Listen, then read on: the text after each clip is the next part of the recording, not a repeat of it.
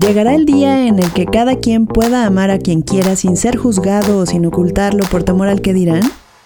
Junio es el mes en el que celebramos la diversidad y en este episodio de Arte y Cultura, el podcast, te contamos el origen de esta conmemoración. Este es el podcast de Arte y Cultura, donde descubrirás todo aquello que tienes que ver, escuchar, leer y disfrutar en voz de sus creadores. Hola, bienvenidos a Arte y Cultura, el podcast. Yo soy Patti Cordero y me encanta que me acompañes de nuevo en este programa. No olvides seguirnos en Twitter en arroba Arte y Cultura y suscribirte aquí en Spotify para que recibas notificaciones cuando tengamos nuevos episodios.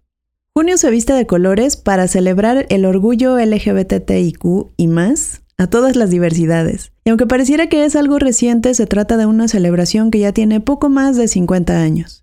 La historia de esta conmemoración no tiene un origen festivo, sino más bien viene de un enfrentamiento entre la policía y manifestantes frente a un bar gay en Nueva York conocido como el Stonewall Inn. Recordemos que en aquel entonces, en gran parte de las entidades de Estados Unidos, aún era ilegal ser homosexual, y no había leyes que protegieran a esta población contra la discriminación. Quienes tenían preferencias sexuales distintas preferían ocultarlo y no había una apertura como la que vivimos ahora.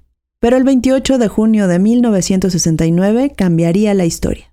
Más de doscientas personas, entre lesbianas, gays, personas trans y drag queens, estaban en el Stonewall Inn, hasta que miembros de la policía emprendieron una redada, incluyendo algunos elementos encubiertos al interior, y todos los clientes fueron expulsados a la calle.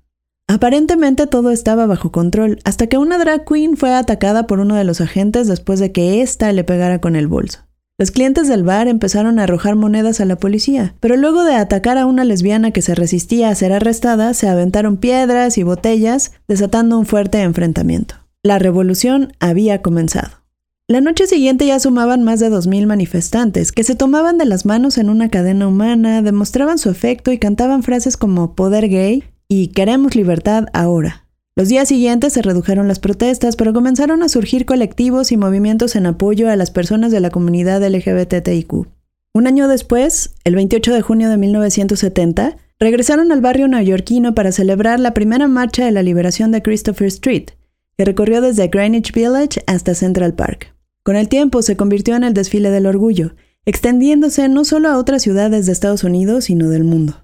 Las marchas del orgullo L G B T I Q no son solo una celebración de las diversidades, sino una forma en la que la comunidad tiene para continuar exigiendo el respeto a las garantías individuales y a la no discriminación, que aún muchos siguen viviendo en mayor o menor escala. Sin embargo, las relaciones entre personas del mismo género aún no son aceptadas en muchos países, considerándose incluso un crimen. Hasta hace un par de años, por ejemplo, las personas de la comunidad L G B T I Q en la India podían ser sentenciadas a cadena perpetua, hasta que una antigua ley fue abolida y ya otorga a cualquier persona, sin importar su género, identidad o preferencia, hacer válidos sus derechos constitucionales. El mundo del arte ha sido un espacio que desde tiempos inmemoriales también ha permitido que la comunidad L G B T I Q comparta sus ideales, exprese sus necesidades y encuentre un lugar para dejar claros sus principios, aunque varios artistas también han sido objeto de persecución y represión. Tal es el caso de Leonardo da Vinci, quien estaba consciente de su orientación sexual desde muy joven y a los veinticuatro años fue acusado de sodomía, que era como se le conocía entonces a los homosexuales de aquella época. Pero hay otros, como Frida Kahlo, quien vivió una sexualidad libre y tuvo amoríos con hombres y mujeres.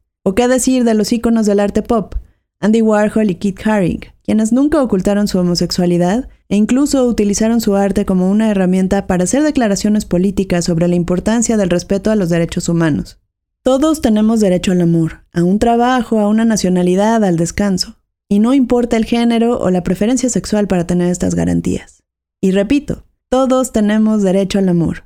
Y no importa entre quiénes se dé, porque amor es amor. Gracias a Mario Terrés por la producción y a ti por escucharnos en este capítulo.